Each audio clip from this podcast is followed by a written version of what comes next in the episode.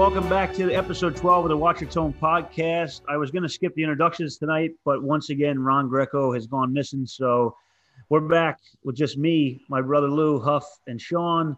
Ronnie, uh, we're actually going to put a poll out on Twitter tomorrow. So you guys be listening to this, and then you go on Twitter and look at the poll if we should fire Ronnie or not. You know, I'm too good of a guy, but I'm gonna, You can't I'm, fire a guy that quit. He hasn't officially quit. He told me to be back on next week, but I feel like we started the episode the same way now. It's something about Ronnie. Is Ronnie here? Is he not here? Are we are we yelling at him? I miss that guy. We're gonna put out a poll tomorrow. You guys tell us what we should do with him.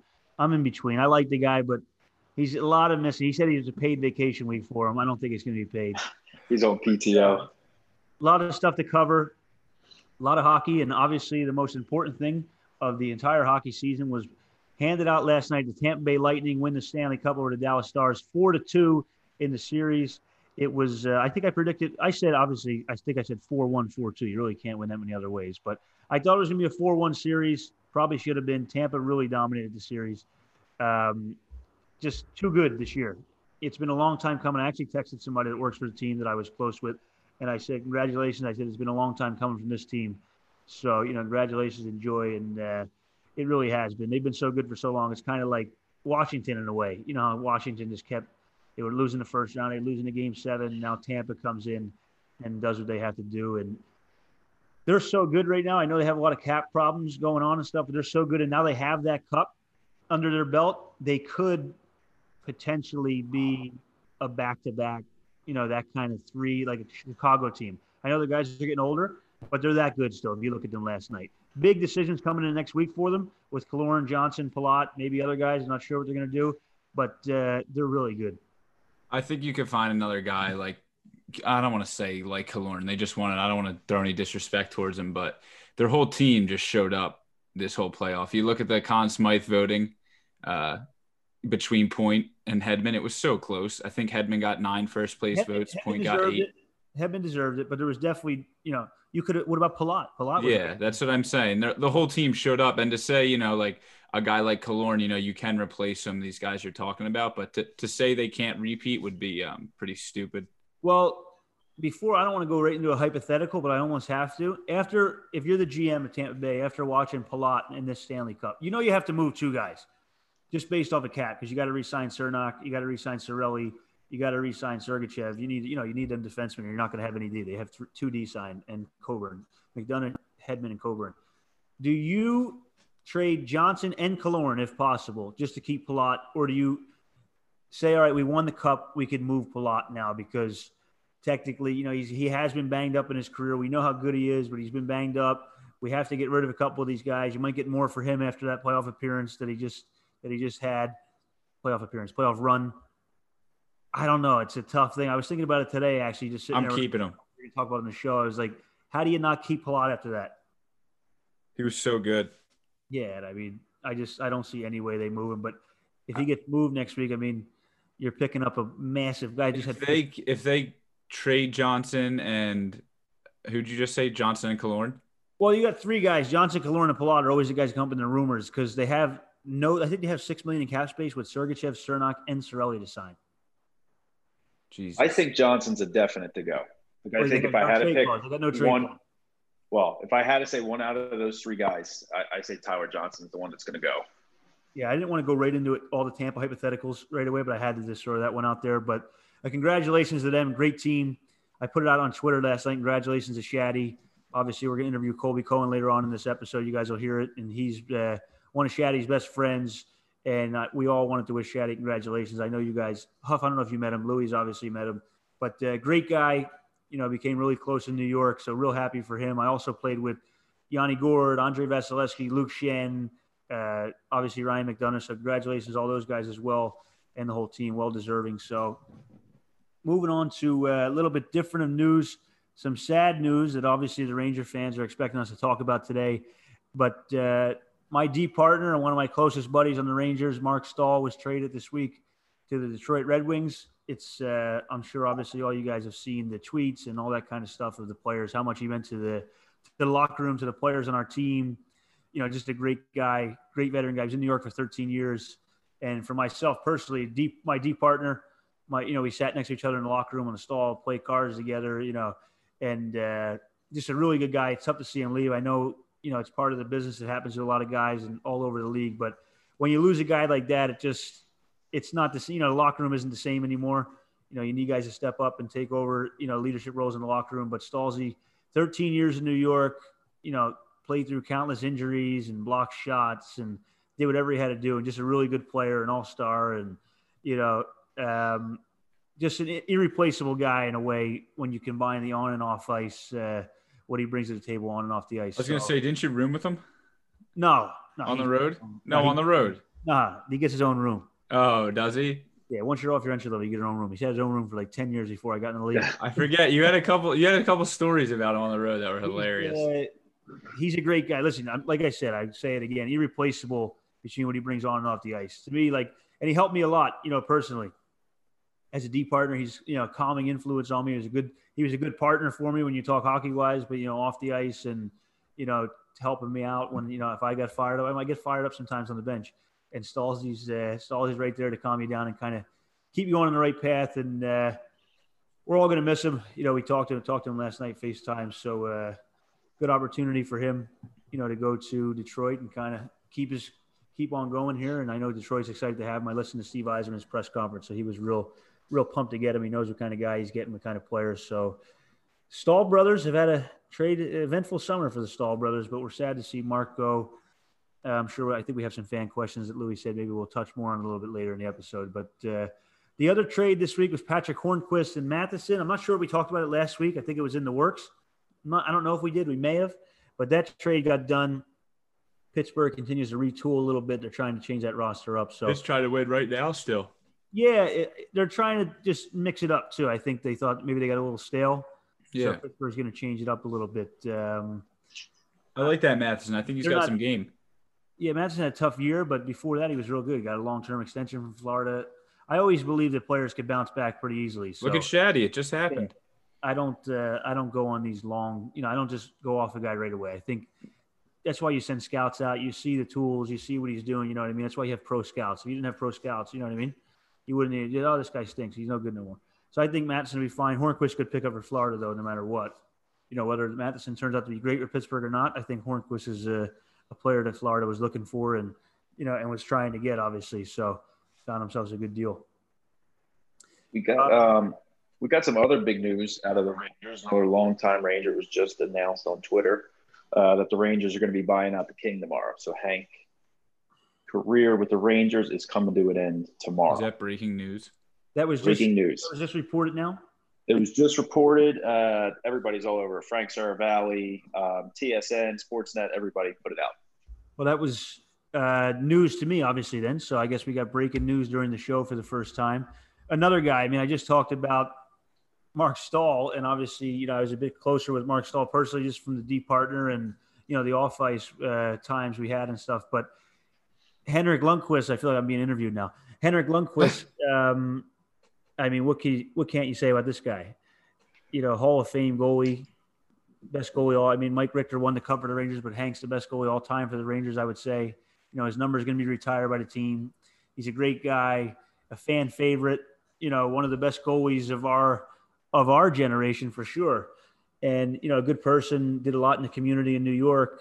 Uh, you can't say enough good things about him. He's, you know and he just has that big personality, the way he dresses, the way he looks. You know, people love him, and he's uh, so to see him go is going to be a sad thing. Like I said, it's all part of the business. You know, I'm surprised to see it. Obviously, I have you know you read all the stuff, you see everything's happening, but uh, kind of breaking news for me right now. So I was a little caught off guard here, but um, I'll have to reach out to Hank with you know, if it becomes official. I feel like we're talking about something. Yeah, I feel like I don't know if it's, it's not official, so it's hard to talk about. But I guess we'll see tomorrow.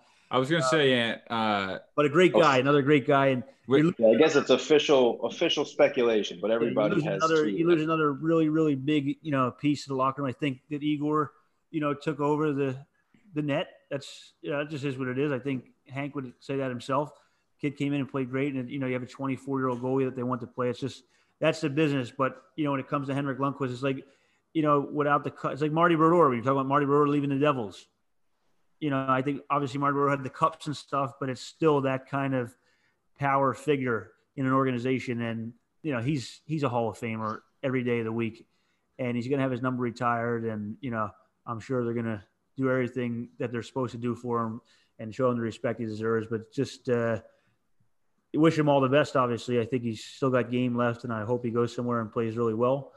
And uh, that's really all I could say about it right now. I was just gonna say, as a Flyers fan, anytime you were playing a healthy Hank, you were like, "We're not scoring more than two. Growing up, when I was a Flyers fan as well, me and you obviously same age. When the Flyers played the Rangers in MSG, you knew they were losing the game every time. Especially when Tortorella was a coach. Lundqvist may let up two, Flyers let up four, and you came out of there you're like, and you hate, you you're like, damn it! You're like that. Hank stops everything.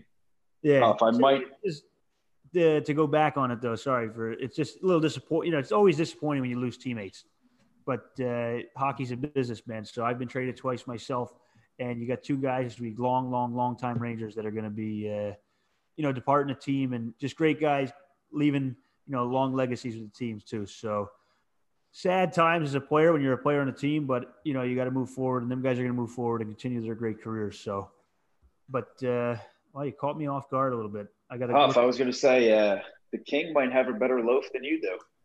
Dude, that guy, I I didn't want to, I say it. Like I you got some good flow up there, but the King's got the hairdo. Henrik Lundqvist, if you're looking to get better at fashion, just follow that guy on Instagram. Yeah, just go on his Instagram, learn some hair tips, Dude, some tips. Henrik Lundqvist, you're hide your girl if you're around that guy. Yeah, he's got he's got fashion. guy's a stud. You know, I got I try to dress real nice. You know, on a home game. I always wear my good suits in the home games. When we go on the road, I'll bring like my, you know, my backup white yeah, shirt. Bring a Calvin. And kind of like, you know, the, the long dress coat when we're playing in the winter. And I don't care as much about like having, you know, everything. I kind of just wear the coat over top, but I wear a toque. Hank gets on the bus. He looks unbelievable. Hank's dripped out in Barbados. Hank's got everything on. He's got the hair slicked back. He's got, you know, we're in a sunny place, California. He's got the sunglasses on. He's got the suit. He's got, or just casually, He's got the G the tailored jeans. Everybody's like everybody's like banging around the bus. Guys look like bums half the time. Hank comes in. Hank comes in probably with 15 grand worth of worth of clothes on, looking like dude. The best ours fits at like 8 a.m. on the on the plane flights when everyone's showing up to the plane like just no leather tie. jacket, white, shirts like hanging jacket, your white tee. Hank dude, looks, he looks like he came Hank from a GQ photo shoot. Yeah. yeah. exactly. I was just gonna say he looks from the vet to the photo shoot. I'm like, Hank, were you just with 10 models on a yacht, cuz? Like, what are you doing? it's it's unbelievable. You get on the plane. Listen, you get on the plane on a say a Sunday morning. You're flying back to somewhere after a Saturday, you know, Saturday game. Say you're playing in California. You get on your your shirt's halfway tucked in. You can't wait to get in the chair. He comes on. He's got the the luggage bags, and he looks he looks unreal. Dude, he's got the Louis V luggage bag. Yeah. yeah. Got so, the buffles uh, on the side. Yo, he does have his own clothing line in Sweden, though. I'm about to get a shirt. I'm gonna have to look. Have a up. shirt. Huh? Grab a shirt. I said. Yeah, oh, absolutely. Slick your back. You know, you think you'd be able to get me a discount, huh? yeah, no discounts. Let's got to be full price. Might get you free shipping.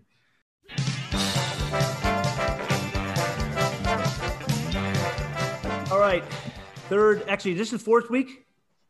Fourth what, week trivia? of trivia. It is the fourth week of trivia. We're on week four. Should we call Ron? We could phone trivia. him in. We, you might, might need to phone a friend. We can try to bring in Ron. Week four, I got to start keeping track of the uh, of the tallies. What you guys are? I think Louis over three, Huff's one for three, Ronnie's two. Ronnie's two and one, Huff's one and two. Yes, I'll um, I'll mark these down. We'll keep a running total on Twitter. the best. I'm three and zero. Oh. All right, Louis, we're gonna give you an easy one and really try to get you on the board. Oh God. Who is nicknamed the Russian Rocket? Uh, the Russian Rocket. Um, Pavel Bure. Louis got his first correct. Did you say Bure? He got Pavel Bure. I was looking in his eyes to see if he looked down. Maybe if he had like his phone out, was talking to it for a second, but he got that pretty easy. Solid. Huff, another easy one for you. I want to. Yeah, if you don't get this one, I'll cry. You're going to be two for four after this. New York Islanders won their first cup in 1980 against which team? Flyers. You remember what happened? I think the Flyers got swept? No, it was the offsides. Sean, well, it wasn't the first goal that there. The, it was. It wasn't the OT the goal. goal. Yeah, the overtime goal was way offside. No, no, no. It was a goal before that.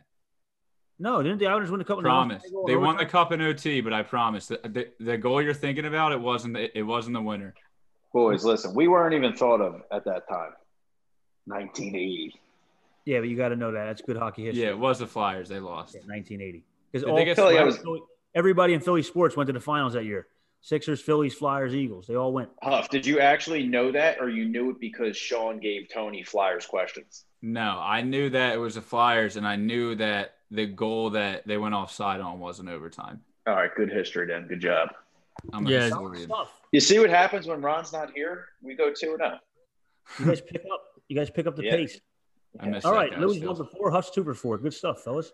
That's this week of uh, that's this week of trivia. I usually like when there's three guys; it makes it go a little longer. But uh, that's week four of trivia, and I'm going to transition. We won't even have a little outro of trivia this year. I'm going to transition right into fan questions that Louis had for me. So Lou, uh, fire away before we head over to Colby.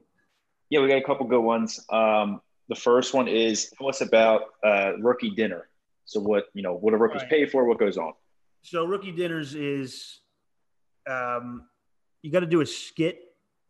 Huff, did you guys have rookie dinner this year, a rookie party or anything? Yeah. So usually at rookie dinner, you'll have like it's a set price. You have to pay a certain amount no matter what. So it doesn't matter like what people are ordering, and you're eating it anyway. You're eating whatever's coming out anyway. So like, You're pretty Yeah, much you- paying double. yeah, you're drinking the wine, you're drink eating the food, and then you have a set price. You know that gets paid to the uh, guys who collect the money there. But the rookie party, you know, you gotta, you know, there's nothing really crazy about. It. I mean, it's a party. The rookies have to like, you know, when I was in Phoenix, my rookie party, we had to do a skit where we had to make, you know, like impersonate one of the guys on the team, one of the veteran guys. So you really had to pick, like, choose wisely who you wanted to go after. Yeah, like because you know some guys are a little sensitive. Yeah, you had to do a skit.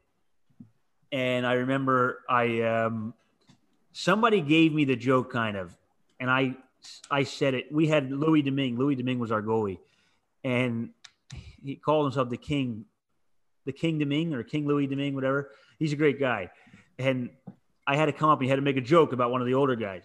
So my joke was along the lines of, "We have a, uh, I can't believe we have a backup goalie that refers to himself as the King, you know, because we, because Lundqvist was the King. That's who everyone, you know, referred to as the King. And it was something along that lines. And I kind of felt bad saying it because it was like pretty, it was pretty mean, but everybody kind of like took it easy. They knew it was coming. And then you had to do a skit on top of making a joke about them. You had to do a skit impersonating like them in a way. So you had a couple guys together. We had a lot of rookies on Phoenix. So you had to do that. You had to impersonate them. You had to sing, you know, all funny stuff like that. There's nothing crazy. Like Anyone get booed? I sang, when they I sang "Hello" by Adele. Oh oh wow. I had, uh, oh my god. I don't know if I picked the song or it was picked for me. I forget what what went down there. That was a long time ago now. But uh, Hey, if you're ever this is this is for anyone listening. If for anyone listening, if you if you ever got to do a skit or get up in front of everyone and sing a song, Ice Ice Baby is always money. But right out of Step Brothers. It's That's always a great money. song. It really is. rookie rookie parties are good though because like nothing crazy happens. People probably think like the craziest shit happens. It really doesn't. It's just a Uh, good what kind of like, you get on. Oh, I'm still talking. You just get on them like uh, get on them a little bit and kind of what's the name and kind of uh, like it happened to myself. It happens to the next guy. It's an awkward time. You dread it. Like you dread going to the rookie party yeah. because you don't want to have to get up in front of the team and do skits and sing and impersonate people because you're still a rookie, right? You, you don't know these guys that well. Like you hope that the party's late in the season when you're getting like real comfortable. It makes it a little easier. But uh, rookie parties, they're good times. what kind of dinner tab you guys go for? What the, what's it run you? Uh, 5,000 a piece, maybe. I would say is an average pack. around the league. All right, let's move on to our next one. Got them rookie bonuses coming in, so you gotta they, they dig into that. They'll grab you for five. No football bets that week. Yeah, you got to take the week off. All right, we got another one. Um, so with the draft coming up, what advice would you give to a rookie that you wish you knew as a rookie? Uh, we're actually going to touch on it with um, with Colby a little bit later, and I could kind of, as a rookie, when you first come into the league, I'm sure you know most of them go back to juniors to start, but there will be some that come into the league, and you're coming from junior hockey, right? You're coming from junior hockey or college hockey, where you were the man, you're the best player in the team. Almost every player that gets drafted in the first round, especially first and second round, were the best players on their respective teams. So you're coming into a spot where you're not going to be the best player on the team, at least at the start. You know, you very well may turn out to be the best player on the team really soon, but you're not going to be the best player on the team to start. And You're not going to have a coach that probably just lets you run wild and do whatever you want. So taking the advice of the team that drafts you, you know, because you got to remember the team that drafts you is putting their trust into you and they want you. You know, not just drafting you because like if the, you fell to them or it's a they're pulling names out of a hat. They did their research on you. They wanted you, and they have a plan for you to develop. So, not getting frustrated if things don't go your way to start, and and listening to the team and letting them develop you in the way that they think's prop, you know, the proper way because most of the time they're probably right. So for myself, I probably was a little too anxious to get to the NHL when I was in Tampa Bay, and and maybe didn't, um, you know, didn't listen properly to or understand exactly how they wanted to develop me, and I kind of we were a disagreement, and as a young player, we kind of just got to go with it, and uh, you know, if it doesn't work out, maybe it doesn't work out. It happens to a lot of players too, but they have their best interest for you. So just taking it slow and trying to get better every day with it. All right. Yep, a couple more. Uh, what was your favorite memory of last season? My favorite memory last season. All right, so my hat trick was was pretty cool. Something I won't forget. You know, that was like a, a special night for myself, and you know, my parents were there, and just kind of everything was going in, and just a crazy night, right? And um, but my favorite moment of the season had to be when Mika, you know, the Mika five goal game was it's either that or the game when we beat the Islanders in overtime. But I think the Mika five goal game because I've played in New York now for 161 games, I think exactly. And I don't know how many I've played at the Garden, but I, let's just say half. Let's say you played 80 at the Garden. I haven't heard the Garden jump like that or get that. It felt like we just won a playoff round or something or scored in overtime to win a playoff series. The place was insane. I mean, you see Mika. We were, you know, we were in the lead. He's got one. He's got two. Then he scored the third at the start of the third period. Then he scored the fourth to tie the game with like 56 seconds left or 46 seconds left, whatever. No, sorry, that was to take the lead. And then Ovechkin scored to tie it.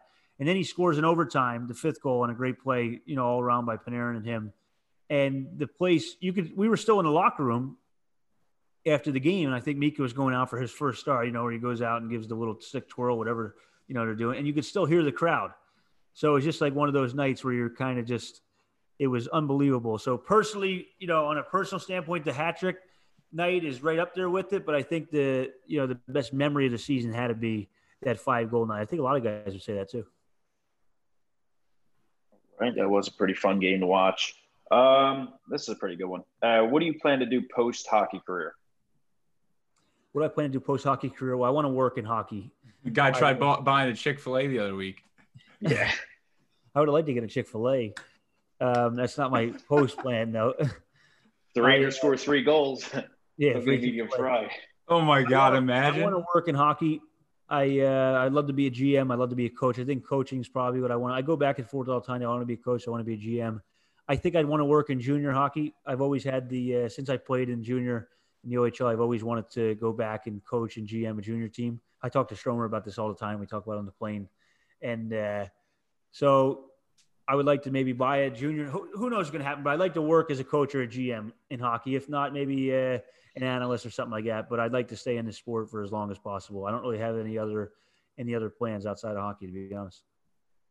Fellas, 2020 has made it hard for us to stay as hygienic as we should be. Luckily, our partners at Manscaped have made it easy to turn your bathroom into your own private doing salon. Need to shave some body hairs in all kinds of places we don't want to know about? go no further than manscaped.com. The new Lawnmower 3.0 has came out.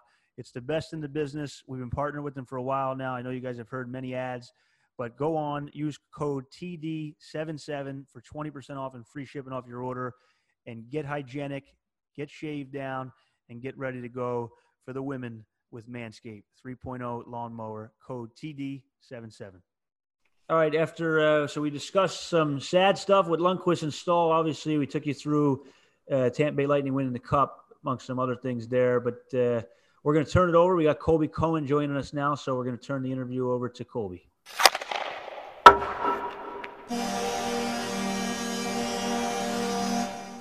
All right, we're now joined by Colby Cohen, former NHL player, drafted in the second round by the Colorado Avalanche years back in the 2007 NHL entry draft. Now works for NBC Sports. NBC Sports Philadelphia and ESPN, right? Or is it just the company of NBC Sports and ESPN? Yeah, I think it's a however you want to go with it. I don't think anybody even knows who owns what anymore. So I think you're safe the way you put it. All right, let's uh, gonna get right into it. Obviously, you play with Shaddy, longtime friends with Kevin Shattenkirk, and uh, my teammate as well the last couple years before going to Tampa in New York.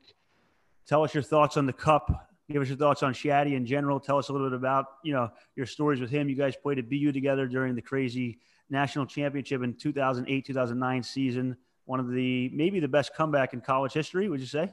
I'm sure you're going to say yeah, yes. yeah. Well, I, I don't. I'm not a historian. You know, like I don't know the history so much of the of the game, but uh, it was obviously a big comeback. And you know, when you think about, I mean, you, it's funny because when you you bring up Shaddy, you played with them, and I mean, you guys had like a love affair between each other. I mean, the amount of times I would get text messages about how much he freaking loved you or whatever you said that day or did that day.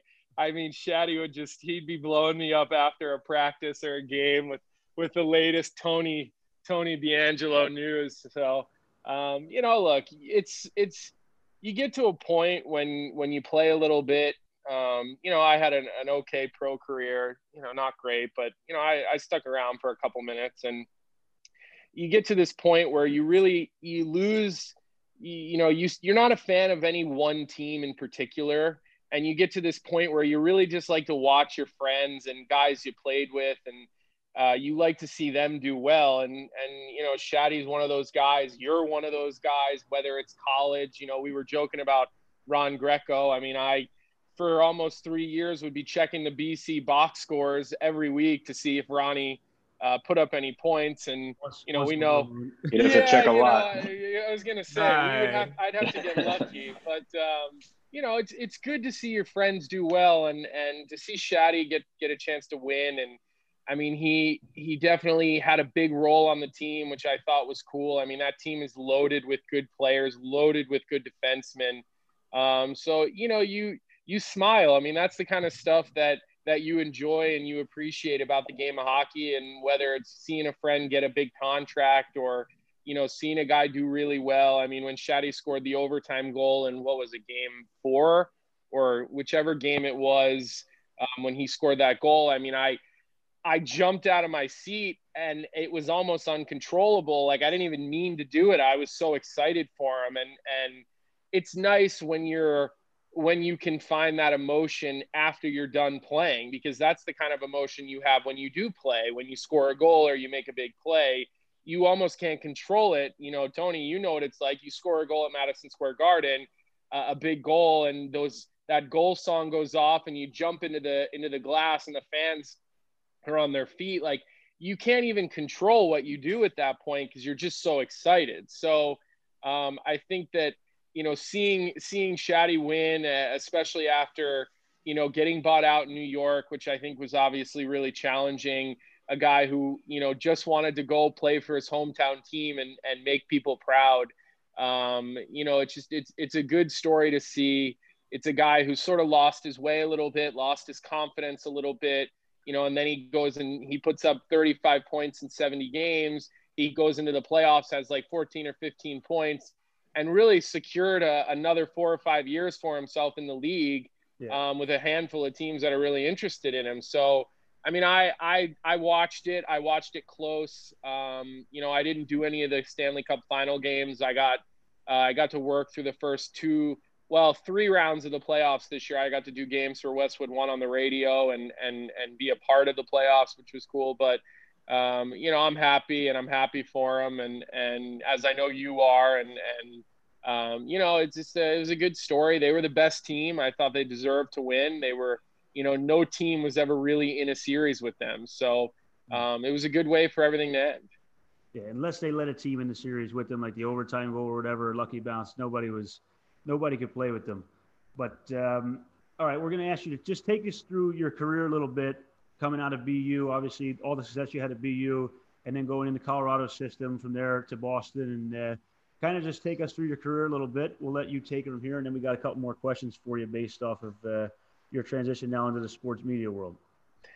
Yeah, I mean, you know, you're you're a young kid and and you're sitting at the draft as an 18 year old kid, and you're you're just waiting to hear your name called, and and for me, it was a it was a you know I think back to to the draft because I know it's coming in the next couple of days, and I always, you know, remember how for me the draft went from this really great fun experience to something that became very stressful. And um, you know i remember sitting there in the first round falling falling down falling you know and it was it was a almost i was so relieved when i finally did hear my name called by colorado and and um, you know it, it was instead of a happy moment it was just a moment of relief. And and um, you know that's kind of where it all starts. I mean when you hear your name called and a lot of people say it but that's really when the work starts. It really doesn't guarantee you anything. Um, you know it's not like the nfl where they're drafting players. Mostly they're drafting prospects and and then you've got to kind of go work your way through it. And you know for me it was uh it was the college route it was it was going to BU which I know that's where you were going if you went to college so uh, you you know you could have had you could have had about seven years with Quinny instead of just a couple in the NHL. And um, you know, by that by that point, you guys would probably have the same last name. So, um, but yeah, I, yeah, he might have said, "I think you're too much for me." So he yeah. he he might have had to ask for another million a year on that salary. But uh, yeah, I mean, I I I had a great experience. Played at BU for three years. Um, definitely some of the the most fun years of, of my life. I mean, you know, we got Huffy on the podcast who who went through a couple of years of college hockey, so I I'm sure he had no shortage of fun in his time in school, and I'm sure he got into no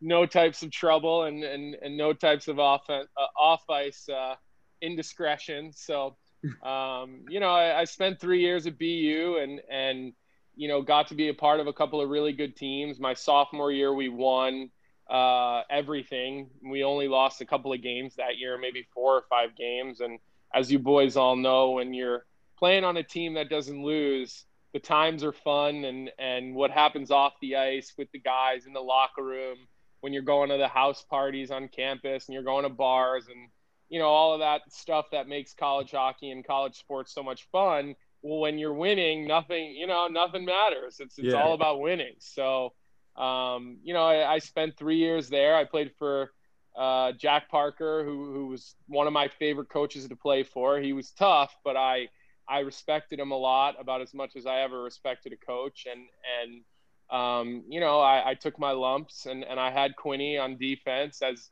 you know, you've gotten to know. He's uh he's he's a a guy who wants you to do it his way, and you know, for a 19 year old hot shot, that sometimes is a little bit difficult. Um, so yeah, it was a it, it was a you know college hockey for me was was such a good experience, and and I'm a something that I push and and that I tell kids. Um, you know, you you really can't go wrong, but you know, I do understand that it, it isn't for everyone. And I know we've we've actually got a couple of good hockey players in our area now, yeah. kids that are coming up. Um, you know, the one kid who's I think he's supposed to go to Northeastern, if I'm if I'm yeah, Vinny is his name. He yeah, works, that's he skates with me all the time. He's really good. I think yeah, he's kid's a freak. He's one of the best skaters I've ever seen. So right, and he we got a bunch of guys. We got a he's the best of the bunch. And we got a good crew, like young guys, defensemen. Especially. Well, and I mean, I think that it's important for our area. They now have guys to look up to, like you. I mean, we haven't really ever had a guy from our area be successful in the NHL. We've had a handful of guys that have gone and played. You know, I played a couple of games. Tank Grady played a couple of, you know, he was in and out. Chad Kolarik, who is a little bit older. I don't know if you know you you wouldn't have ever crossed paths with Chad and Pro because he was already he's already playing in Sweden. Um, but he was a local guy who played some games for the Rangers actually. When I think back to it, but we've never really had that real successful NHL guy from our area. So you know, I think it's it's important for the kids to have someone like you, um, and you know, Johnny, obviously, who's yeah. who's you know had a pretty good career. Um, but you know, I I always try to push these young guys and tell them, look, you know, try college hockey. Um, you know, you can always change your mind if it's not working out. You can always go play major junior, but you know, a lot of the bonuses from college are you know, it's it's not just about on the ice. I think a lot of it has to do with the fun and and a lot of the things that you can learn off the ice. So, um, you know, that's that's one of the reasons that I that I always try to push that and and try to tell the young kids, especially in our area, to at least you know give that a chance and and and go give that an opportunity. But um, when I got done at BU, after my junior year, uh, Shaddy and I actually signed. We signed the same day, um, and we signed in a bar next to the arena, Agganis, because we we needed a fax machine, and our buddy owned a bar called T's Pub. So he let us use the fax machine in the back office at the bar for us to sign our contracts and fax That's unreal. them. And we faxed them back to Charlotte Grahame, who was the you know executive um, you know vice president of administration for the Colorado Avalanche. I don't know if you guys remember a goalie by the name of John Grahame. Um, played for Tampa actually, won a cup in Tampa behind Khabibulin and it, it, that's his mom. She's she's a, a high level executive for the Colorado Avalanche. But so we signed our contracts in a bar, um, and then we were off to the American League, and and that's kind of when you know pro pro hockey started for him and I. Uh, was our first couple of games in Cleveland, and um, you know I, I know you know what that league is like, Tony. I think you yeah. you know I don't think you've played too too many games, but you but you've had. 125, 130 a couple so, years. yeah, you, two full years. You know, you know what that what the league is like. It's it's it's a hard league to play in. I mean, yeah. it is. It's not for everyone. Well, especially coming out of your situation, like Shaddy and you, where you guys were doing, you were doing a BU, the top guys probably running loose offensively. You know, you can still do the same stuff outside the rink in the in the American yeah, League. I was gonna yeah. say, but like you get a whole different. You know, there's guys there already. There could be prospects on the depth chart ahead of you that are still there you know the coaches are harder on young guys and they want to you know reel them in and shit. It turns into a whole different uh, whole different ball. My first year in Syracuse, you know, when I was coming from Tampa, I felt like they were trying to change my whole game, and I was I was losing my mind.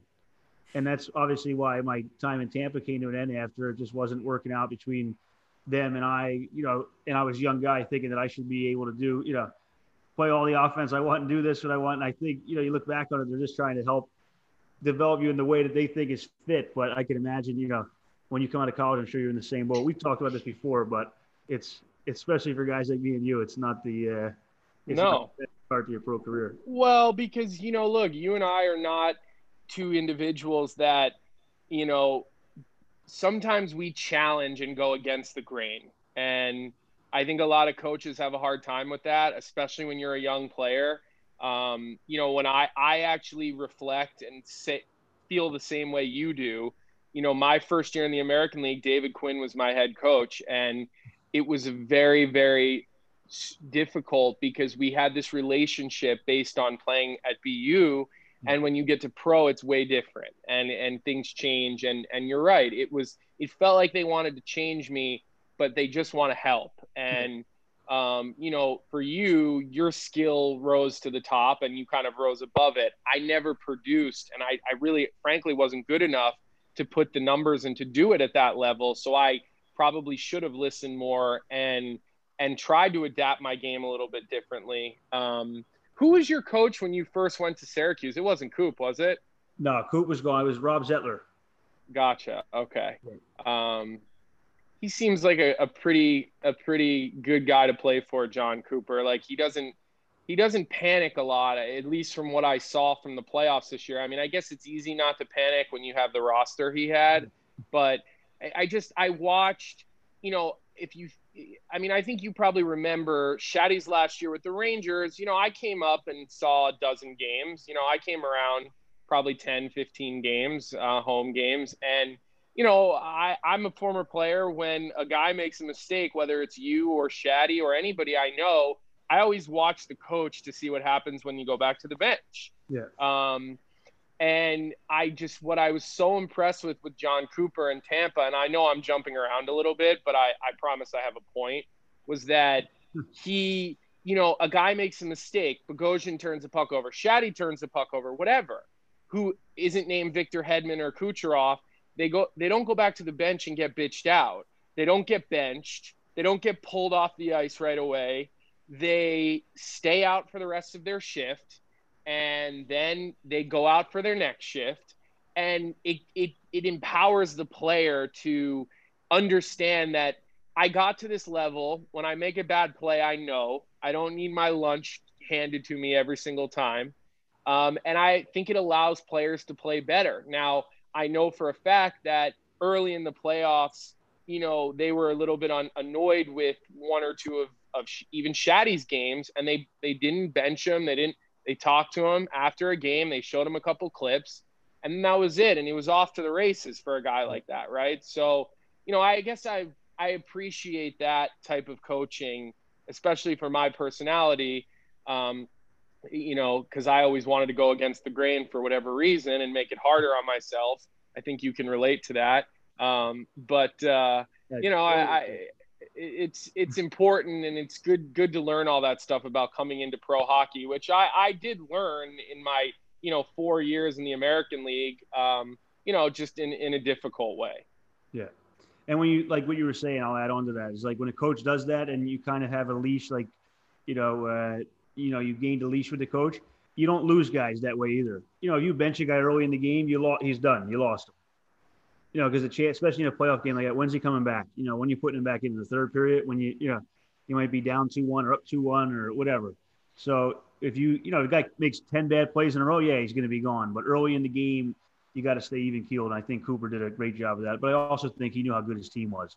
I think he knew that there was no reason to snap because it was if they played it the way they were, he knew it was gonna it was gonna work out for the way it did. So, um, we all wanted to ask you this question. Tell us about. So we know you went to Providence in 2010. You got traded from Colorado in 2010, right during the season. Mm-hmm. Yeah, after my first, I had gotten called up. I played a couple of games, and then I got traded for Matt Hunwick.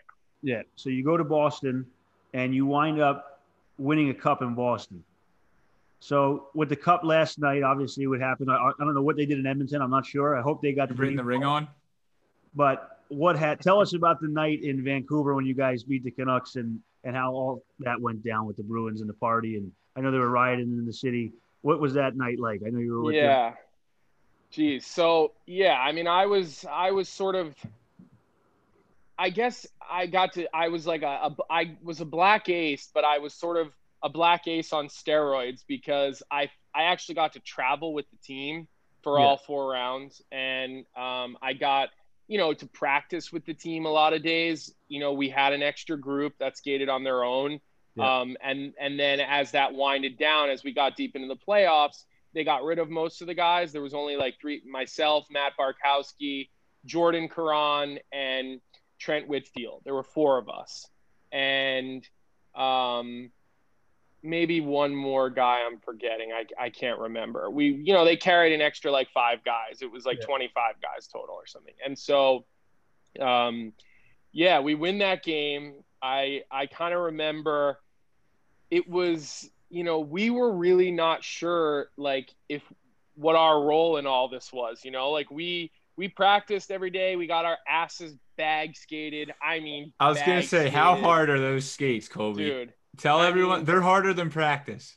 Dude, we had Doug Jarvis running those skates some days, and he's, you know, Doug Jarvis has won like eight or nine Stanley Cups as a coach and a player. Like he's been on coach like some ridiculous amount. Great guy, been around, but days where he would skate us, we would all like be crying under our our helmets because we knew that it was just going to be so miserably hard that you know it it, it was it was to suck. I mean, that extra 40 minutes on the ice with those guys was brutal. Now, Bruce Cassidy was there too, and we would always have a little bit of fun at the end. Butch was all about skills and and like playing shinny. So we always my the, the guys I just mentioned, Khudobin and Rask, because because Tuukka was our backup. Tim Thomas was still the starter at that point.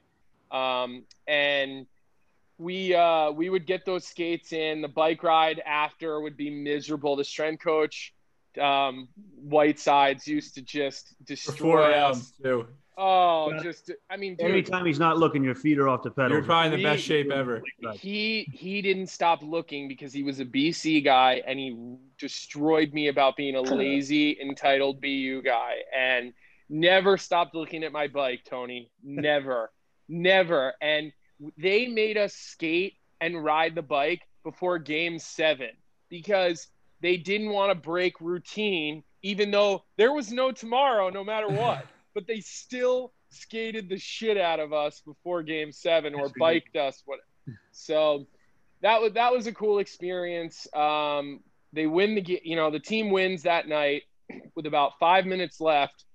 They hustle us down to the locker room, the five of us, um, and I think I think um, uh, Nathan Horton too because he was injured. Yeah. So they hustle us in there. Um, they make they say like you got two minutes to get your gear on, and like under normal circumstances, you guys know you can get your gear on in a minute and a half if you need to. Yeah. But like, I was so nervous and like my I guess feeling like jumpy because it was like holy shit like they're having us put our gear on to like go be a part of the cup. Like it was like holy shit. Like obviously you want to play but it's you're pretty close to it. So yeah, yeah. i'm like my hands are like shaking. Like i'm having a hard time freaking getting my socks over like you tape your stick you throw some Dude, clear on. dude i i was so nervous because it was such a rush and we didn't know that they were going to do it. Apparently chara had said if we win those guys need to be on the ice celebrating with us which was really cool you know like Legend. apparently that that came from him so um and like mark Recchi too so like we i'm nervous as hell Reggie, oh my god, I Yeah. forgot he played yeah, on that team. dude, are you kidding me? Like I had a poster of Rex when I was a kid. Right. So, so I mean, it was so surreal. Like the time, it was just. I mean, my hands were shaking, like shaking. So, you know, the, we get dressed, we're out on the ice. You know, the celebration. The fans in Vancouver are booing. Um, the families are all there. They flew like multi, like a full charter plane with all the families to Vancouver. Um, you know, I, my family didn't come. Like I, you know, because everybody only got like three spots on the plane. So like I gave my spots up. I didn't feel like it was right of me to to take spots or whatever. And you know, we we win. The locker room was crazy. Like I've never seen so much booze. Like so many bottles of Dom Perignon. You know, Bud Lights everywhere. Everybody's pouring it all over everybody. Um, you know, they're you're elbow to elbow in the locker room. Like it's a shit show. I mean, it's crazy. Like it's shit you see out of a movie. And um, you know, we had an unreal group of guys with Shawn Thornton, you know, Chara, Recchi. Like these guys were they they wanted to have fun. They knew how to have fun. And the plan, from what I remember, was that we were supposed to stay in Vancouver and go party at the Roxy that night and then fly home the next day. Um, now the Roxy is the most fun bar I've ever been to in my entire life, anywhere in in you know North America. I love It's that. it's it's hard to really explain it. It's almost like it's it's like the Princeton because it has so many different rooms with so many different vibes, like live music, country music. There's just so, but it's like the Princeton like on steroids, like times 100. I mean the the talent in the Roxy, like you just can't. It doesn't do it justice to talk about it. Like you just have to be there. So That's all time. we didn't luckily for me i got to party at the roxy the whole finals because i wasn't playing so Right. that night instead of going out they had to hustle us right to the plane because there was a riot in Yeah. vancouver like people were lighting cars on fire So they People got- canceled the Roxy. Yes, the, that the the Vancouver Cool. night got canceled. We we ended up literally getting escorted to the plane, and like it's nighttime. I mean, the game it was So probably you're like immediately sending it on the plane then, like drinks right so, away on the plane. dude.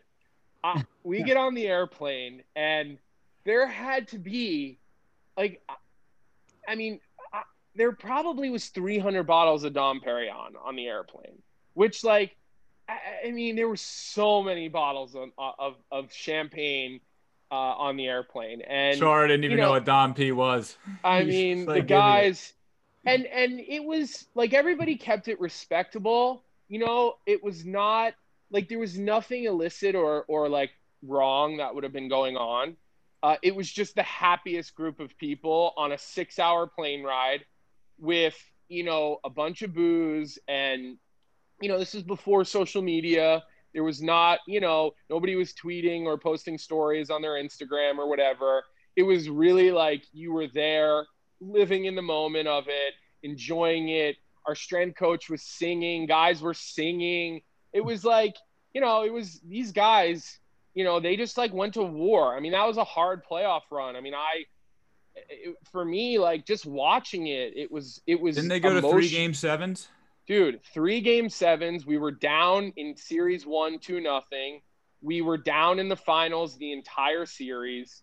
Um, Tampa, every game was hard in the conference final. They were all one goal games that were goalie pulled. I mean, it was it was a battle, man. The guys, our team with Lucic and Horton and Thornton and um, you know, guys, they just they played their asses off. Like it was it was incredible to see what these guys went through to win. And, you know, for me, it was like just don't get in anyone's way.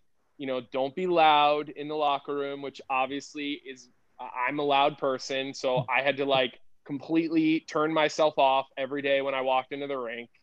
Um, you know, the guys would want to hear stories about like where you what you did the night before and this and that, but um, you know, it, it it was a it was just I mean, seeing it, having a front row seat to like that cup was it was a cool experience. I my only regret is that like I was never actually a part of a good team where I could have sort of like shared what I had seen at least, or like tried to, you know, have a good influence over a team having had watched that and seen it so closely.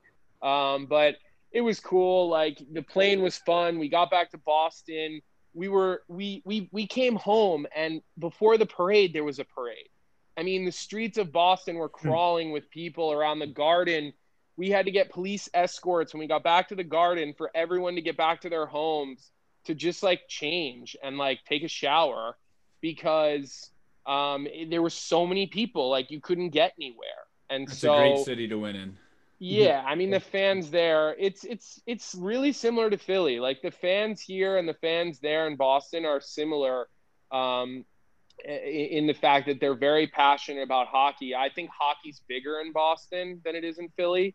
Um, I think more more of the general population cares about hockey. Definitely. Where he where here in Philly it's a little more of a niche. The people who love it love it, and the other people couldn't care less. They're going to watch the Sixers, the Phillies, yeah. and the Eagles. Yeah. Um, Until so, they want to shit on Giroux, but we. Yeah, which which is you know you, you always got to point fingers at someone. It's right. just the it's the world that we live in. I mean, um, you know, if something doesn't go wrong in New York, I I blame Tony. I point my fingers right at Tony. So um, they were know, able. To, they were able to this time around after that third uh, the third goal in the final game.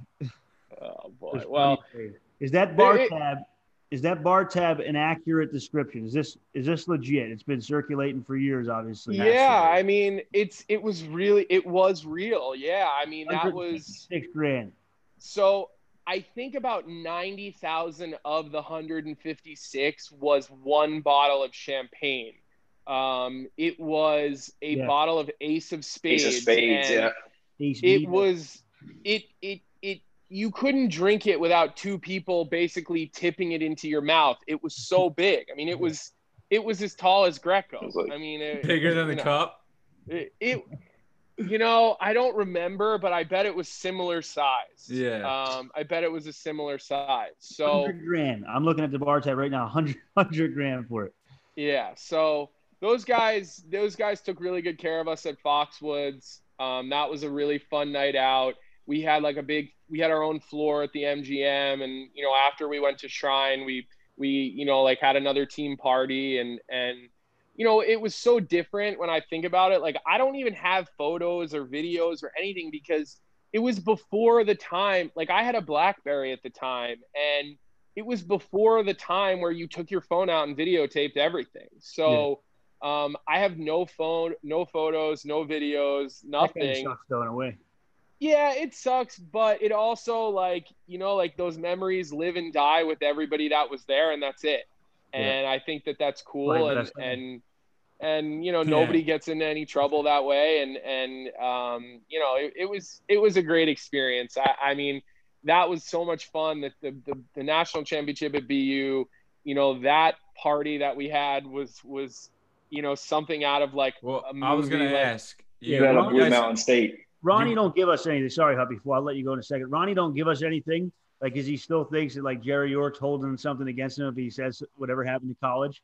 So we'll ask you. Go ahead, Huff. I'm, i know you want to. No, ask. I was just gonna say, Colby, you guys came back like three one in that game. You know, you like you said, you won everything, so the pressure's on. How much of the celebration after was holy shit? How did we come back? Or like, wow, we just won the Natty. So our team was incredibly arrogant that year. We we knew how good we were. Um, and well, yeah, half the roster like played in the NHL. That you guys were. I mean, we stacked. we just we were a good like we had a we had everything that year, and it just clicked. I mean, you guys have all been on good teams before, where just everything's working all the time, and so um, we. I remember sitting on the bench with about four or five minutes left when we were down three to one, and I remember looking at Shaddy you know, because we both weren't sure if it was going to be our last year. Being, and I remember saying to him, "What a waste of a year, you know, of a great season." And because I thought, you know, there's there's no way. And then we scored the second goal with a minute left, with like 56 point something seconds left. And when that happened, all the belief came back, and we were all on the edge of the bench, and we were all, you know, ready to go. And then you know, Gilroy makes an incredible play with 20 seconds left. Yeah, fakes I mean, a shot, backhand pass. I mean, he made he, you uh-huh. know, and and and the funny thing is, is Gilroy and I like didn't get along great. He was always kind of a dick to me, um, and and I, you know, we had a rivalry on that team between Shad between their pair, um, the Strait and and Gilroy. Strait and Gilroy were a pair, and Shaddy and I were the other pair. And Shaddy and I played on a power play together with Wilson, and Gilroy was the only defenseman on the other power play with Bonino. And so there was rivalry on our team. It was healthy, but it was heated. Like there was, it was a rivalry for ice time, for minutes, for power play time. I mean, it was like it, in a good way, you know what I mean? Because everybody did respect each other on the ice. Um, and Gilroy makes that incredible play. Um, and if he was on here, I wouldn't admit that it was incredible. I'd say it was lucky. But um, but he makes that play. We we tie that game up, and and you know that's you know that then we get into overtime, and and um, how you know, the, how the, long was that puck in the air when you shot it off that guy's ass? Dude, I I wish I remembered. I have to I have to watch the video if I want to remember any moments from that because it's truly one of those moments where um, you do black out. Like you really, you're so overcome with emotion that you you don't remember anything. You it's it's like I I I don't remember a period of time from scoring the goal until probably like a few hours later. I remember like being at the bar with like everyone and my dad.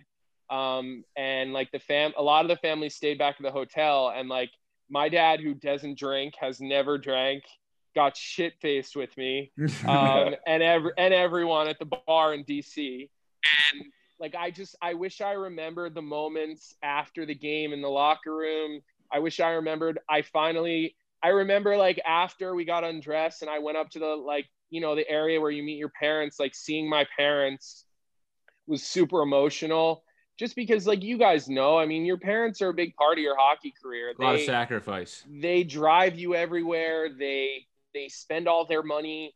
They i mean they sacrifice their asses off. So it's like a shared moment. And you know i try to explain to people now that you can't make it without a dedicated parent that has to probably be in the driver's seat until you get to a certain age and then they go to the passenger seat and become part of the team. And then eventually they have to move to the back seat, but they still get to be in the back seat. They still get to be a part of it because, you know, it's a we thing. And I mean, Shaddy's parents flew out to Tampa Bay the second they won, and they're there right now. And and you know, they just just like your parents would do or my parents would do. They they want to be a part of it. They feel a part of it, and and those moments were, it was it was the highlight of my career. I, I just I wish I remembered more of it.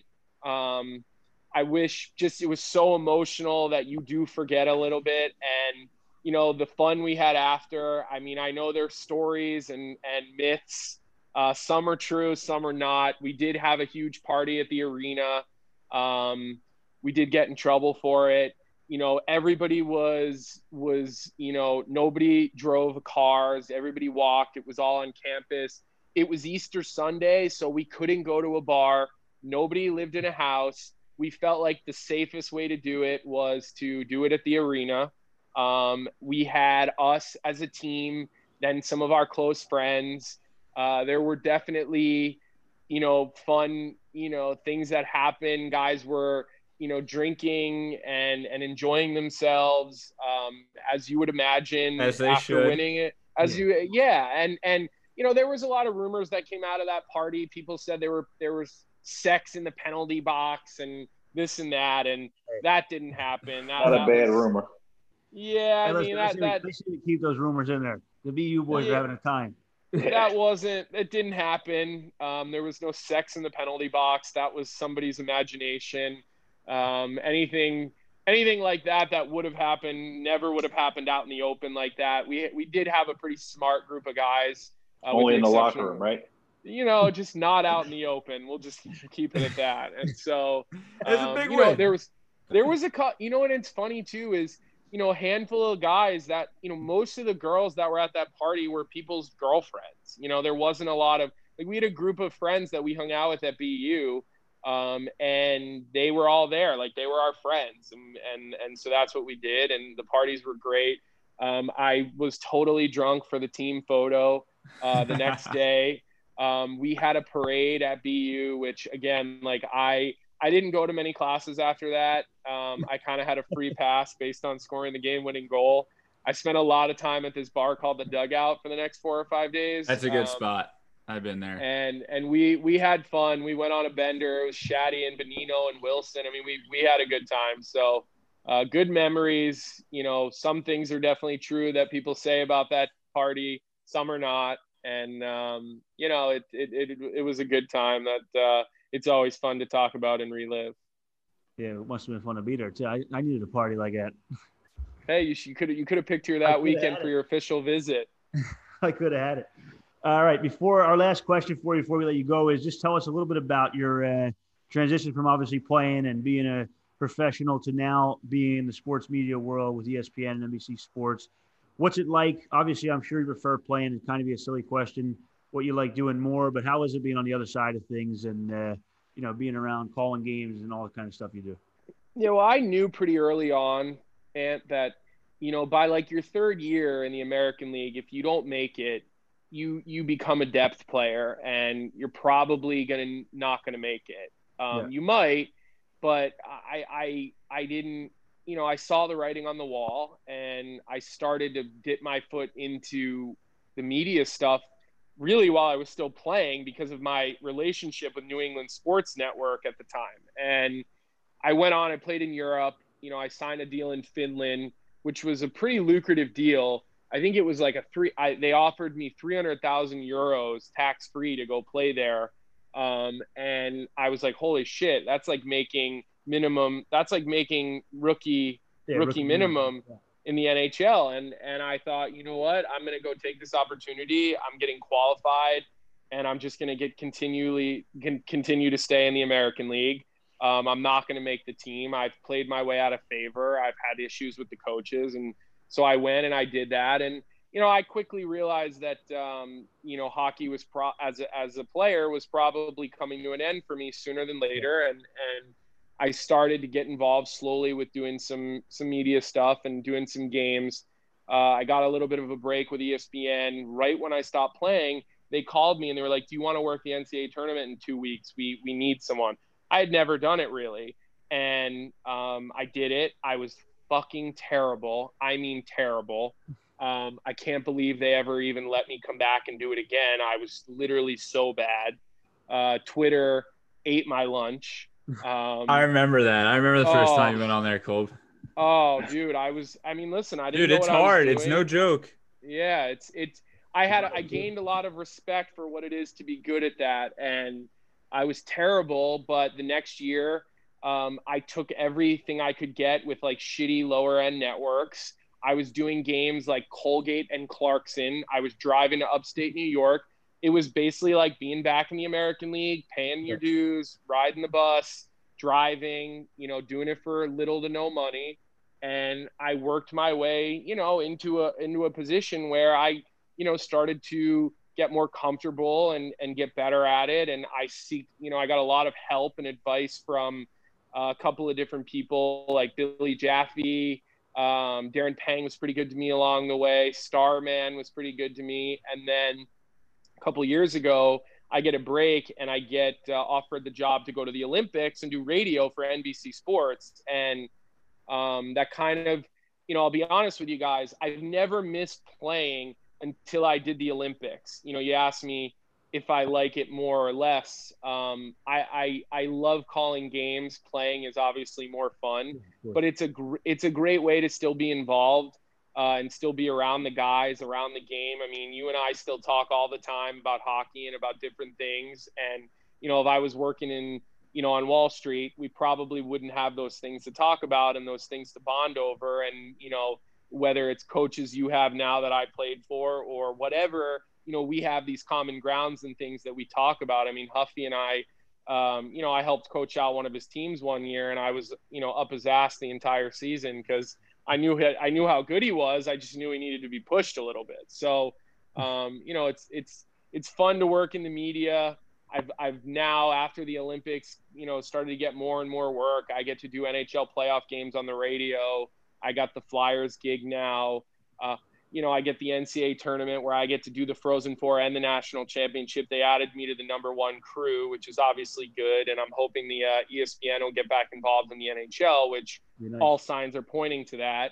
Yeah. Um, and and that would hopefully afford me the opportunity to work national TV and not just national radio. So, you know, I love it because it's it's a great way to still be involved. Uh, you know, where um, look, this game has been really good to to me, and uh, I feel lucky and fortunate, you know, uh, that I did play in the NHL.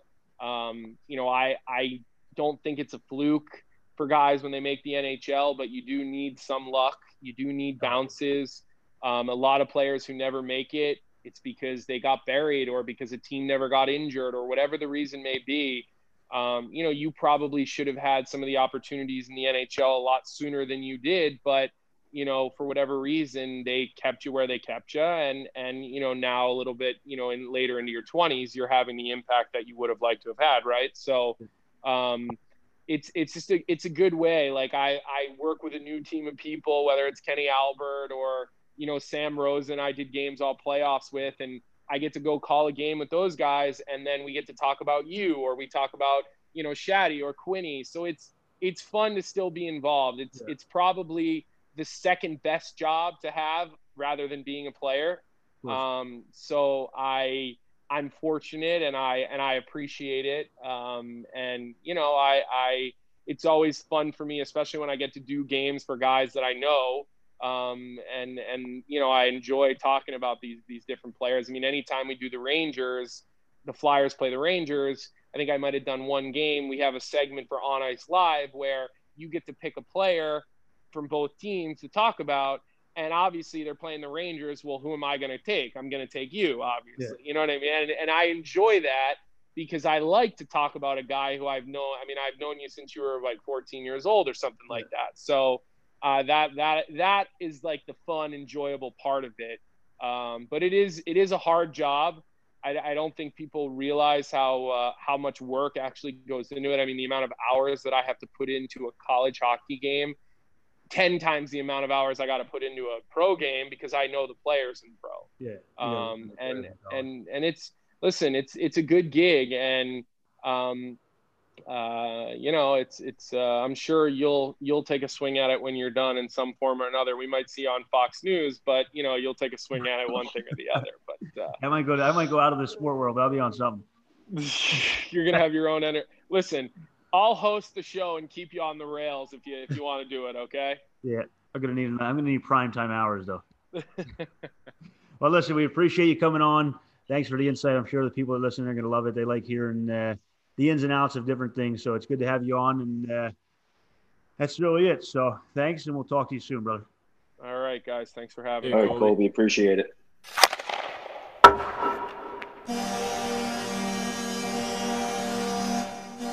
All right, thanks again, Colby, for joining us. We appreciate it. A lot of uh, a lot of good insight. Hope you guys enjoyed that. Uh, he had a lot of good stuff for us. Some stories about BU, some stories about the, you know, broadcasting now the Stanley Cup run when he was with Boston as a as a Black Ace. So Thanks again for him joining us, fellas. Before we wrap it up here today, let's uh, let's hit on some NFL. Do you guys remember who you had last week? Do you remember who you gave out last week for the fans? Yeah, I gave out uh, four different plays. What plays? I gave out the I gave out the Rams. These were all spreads. I'm The pretty Rams sure they covered. no Rams How were one and a half. I think you went three and one, Lou. Uh, I gave out Detroit. That covered. Detroit's a winner. Um, I don't remember who I gave. I think I gave the Washington football team. Yeah, no, Ronnie did. did. no, I No, thought Ronnie gave that. Washington. Oh, was you, Huff? Huff did. I gave you guys. I gave you guys a great winner on Thursday night for all the fans. I gave you Miami. I said Miami would win the game, and then I came back with a loser on Sunday with uh, with my boy Chucky Gruden and the Vegas Raiders. Tough loss. New England took it to them. Sloppy game. Um, but across the NFL, really the big game, besides the Eagles sucking again, the big game was Patrick Mahomes against Lamar Jackson. And Patrick Mahomes last night, once again against Jackson, just showed how much better he is than him. Yeah, I think I that mean, they're all. Go ahead, Lou. Go ahead. no, I was just gonna say I, I don't even think they're comparable at this time. You know, Mahomes is kind of in his own level of quarterback. It's Mahomes. Then I would say Russell Wilson and Rodgers are right there with him. And then it's a little bit of a drop off. Then you have guys like Jackson, Deshaun Watson, other guys that, you know, they're good quarterbacks, but when it comes to playing that top tier quarterback, they're going to fall a little short. I think Lamar has another nine to ten weeks here to put himself back in that Russell Wilson, Rodgers, Mahomes category. Because what Jackson did last season, I think, puts him with them. I think it was incredible. But yeah, like you said, I think Mahomes is number one right now. It's not even a debate. It was The was funniest thing is, Andy Reid's playbook is incredible too. It I was mean, insane. It was you know, insane to watch Andy Reid call those plays. He looks like he's getting every year they got more plays. Jackson's 21 and 1 against other teams other than Kansas City. So he's in Kansas City. So That's, that's hilarious. Well, you look at the He teams. shits I mean, pants when he plays everybody says Baltimore is this. Baltimore is really good team, but Kansas City's better. They have better weapons on offense. They have a better quarterback. The offensive lines are probably pretty similar. Baltimore might even have the the edge on offensive line. Defense, you know, Kansas City's defense shows up to play every week. They're not great, but they're pretty good. Like Baltimore's got a lot of good players in defense. Usually shut people down, but uh, Kansas City's D is no joke. If you think about it, their offenses really aren't close. I mean, Kansas City has number one or number two, arguably, tight end. They have a top five receiver in Hill. Clyde Edwards Helaire, you know, he looks like he's going to be at least a top 15 running back right now. And then they got the best quarterback in the league, bar none. I mean, Jackson's weapons, I mean, Mark Andrews, pretty good. Marquise Brown is decent, but he doesn't have like a game changer weapon like Mahomes. Well, he's the game changer weapon with that run. Exactly. pass. He's their, yeah, he's their weapon. NFL's been pretty good though. Like I still enjoy watching the games even without the fans. I'm just a big football fan in general, so maybe that's why. But I don't think the fans like the fans haven't made a difference for me in the NFL. Sundays have been great. Yeah, I like. Yeah. I, like, um, I don't mind it at all. Some COVID cases though, so this weekend might get messed up a little bit. Titans got canceled. Now they're playing. No, I know. No, they haven't like canceled the internet. yet. You know how the internet. You get COVID, you get canceled on the internet. yeah, the game's canceled for the next year. Um, let's go into predictions for this weekend. We're going to keep doing this, obviously, as the podcast go on, the season goes on. You guys had just pick one game. We don't have to go through the whole slate again. We're not Yeah, check the lines here. Um, I was gonna say, give me the Pats. you got the Pats beating the Chiefs. Yeah, Well, my pick Wow. money line would be Pittsburgh beating Tennessee if they play. I'll give you a pick here, and it will be the Baltimore Ravens to destroy Washington by 25 points or more. I think after a week like this where they didn't play their best, they're going to come out, they're going to pull out all the stops and try to show that they had one bad week, probably score in the 40s. That's my Wait, you pick the Patriots as your lock of the week? yeah. I think they're gonna be the Chiefs. Oh my God. I did a Chiefs to blow them up. Folks, I don't know if I would go with that bet. That's tough. I'm due for. I think Belichick's due for a nice. Just hey, Against I'm still. Mahomes? I'm still Tread lightly, fan. Tread lightly for all the gamblers. They're on the road too. They're playing No, don't. Uh, this isn't. they're allowed to Like, my, this is my upset. Like this is. I'm not talking bet this. All right, give us a lock of the week because you just Don't gave us a dream of the don't week. bet against the Chiefs ever. Yeah. You just gave us Now- your dream of the week. What's your lock? I'm not. I don't have any locks of the week right now. MLB playoffs started today.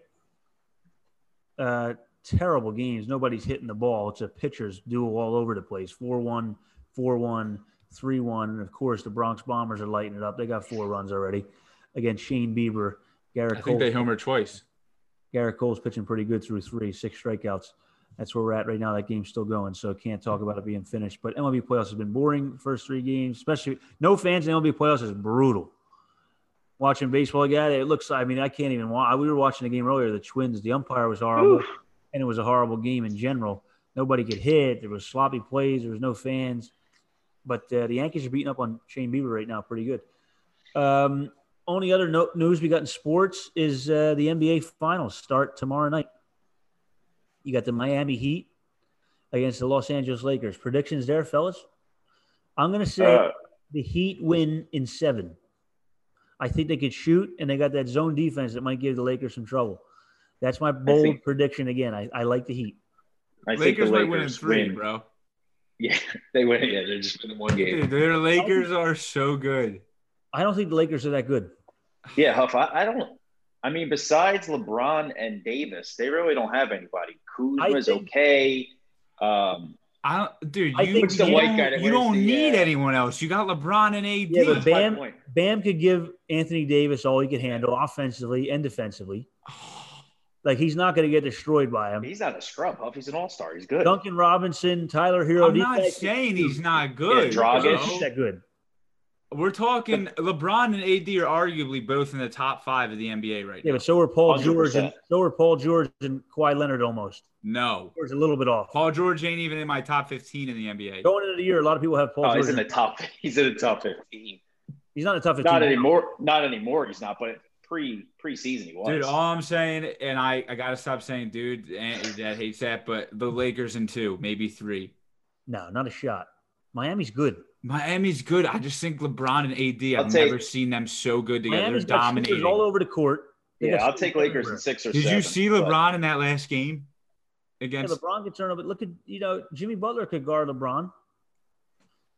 I Huff, where's your secondary scoring from the Lakers? Because J.R. Smith's invisible. Jared Smith doesn't play, so he you- doesn't play. That's what I'm saying. He, he does. I- Yeah, exactly. Why- Kuzma's why- invisible.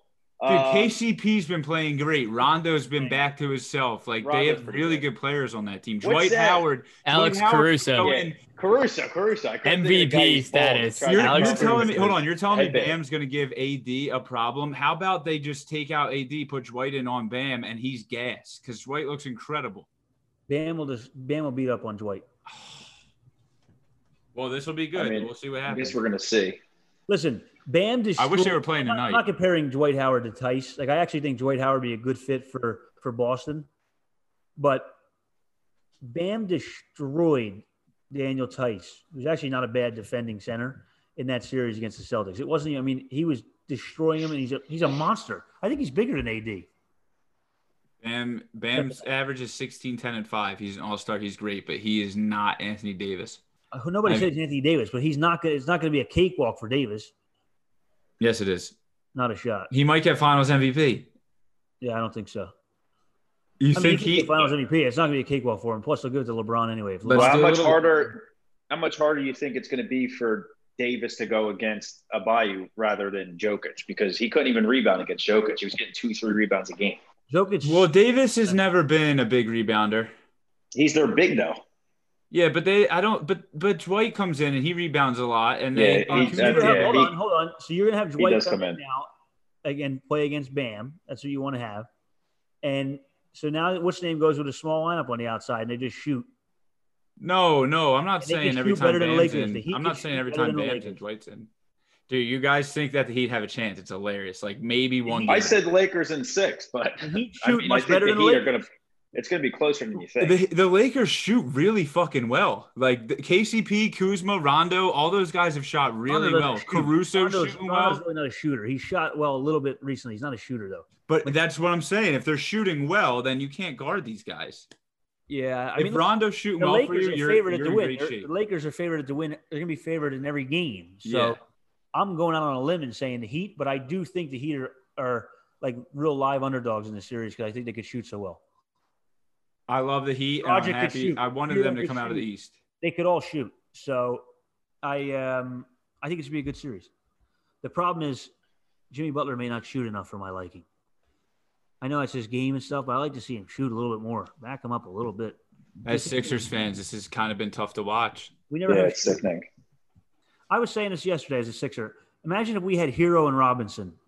Just take, you know, not saying we have to take Horford. Nobody has to come off, but those were guys you could have easily got. Duncan Robinson undrafted, I know. a shooter, a good shooter, and a guy could play. But it is what it is. um, so you guys both have the Lakers. I have the I have the Heat in seven. Sean, you look like I see you shaking your head up there. You look like you had the Uh, Lakers. Lakers are gonna win, but I mean, the Heat do have like kind of a, a chip on their shoulder. The whole Jimmy Butler stuff, Pat Riley as well. They I'm give sure. me There was a great tweet But- yesterday on uh, on. I but La- Lakers five.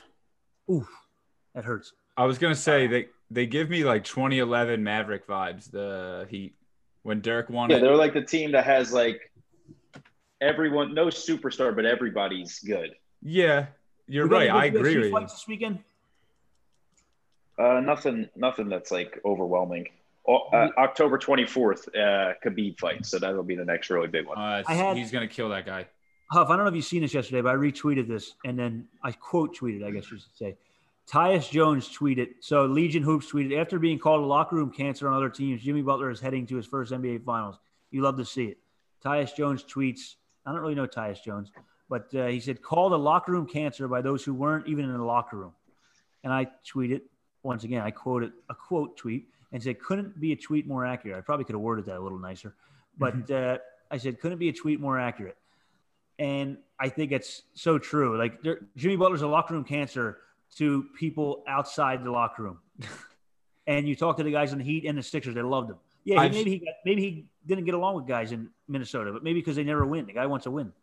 I've said this forever, and, and I, I don't know if we've talked about this in the gym before, but when it comes to sports writers and when they report about guys who are locker room cancers and bad teammates and they do this and that inside the locker room, it's the biggest clickbait in the world. No one actually knows what goes on inside a locker room besides the coaches and the players and the guys who watch the jocks every day. All right. So Nick from fucking the athletic a doesn't little more respect to the equipment guys. Listen, but Nick from the fucking Athletic doesn't know what Jimmy Butler and Ben Simmons talk about every day at oh, practice. don't know. Nick from the Athletic has sources.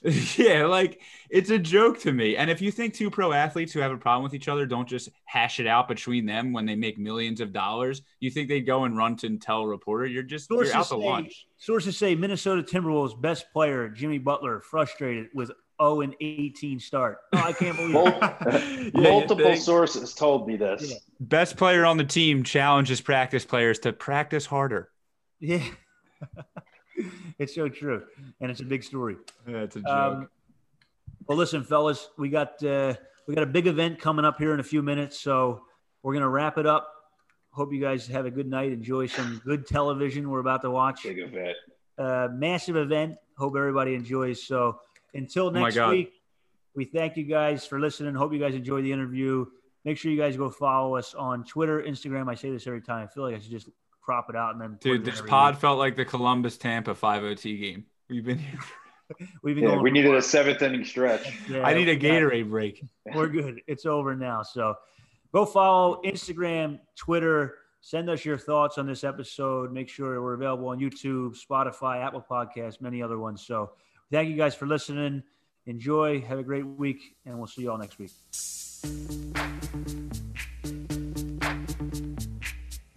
Yo, VIP. Let's kick it. Ice, ice, baby. Ice, ice, baby. All right, stop. Collaborate and listen. Ice is back with my brand new invention. Something grabs a hold of me tightly. Flow like a harpoon daily the lights and I'll glow. To the extreme, I rock a mic like a vandal. Light up a stage and wax a chump like a candle. Dance! Crush a speaker that booms. I'm killing your brain like a poisonous mushroom. Deadly! When I play a dope melody, anything less than the best is a felony. Love it or leave it, you better gain weight. You better hit bulls out, the kid don't play. If there was a problem,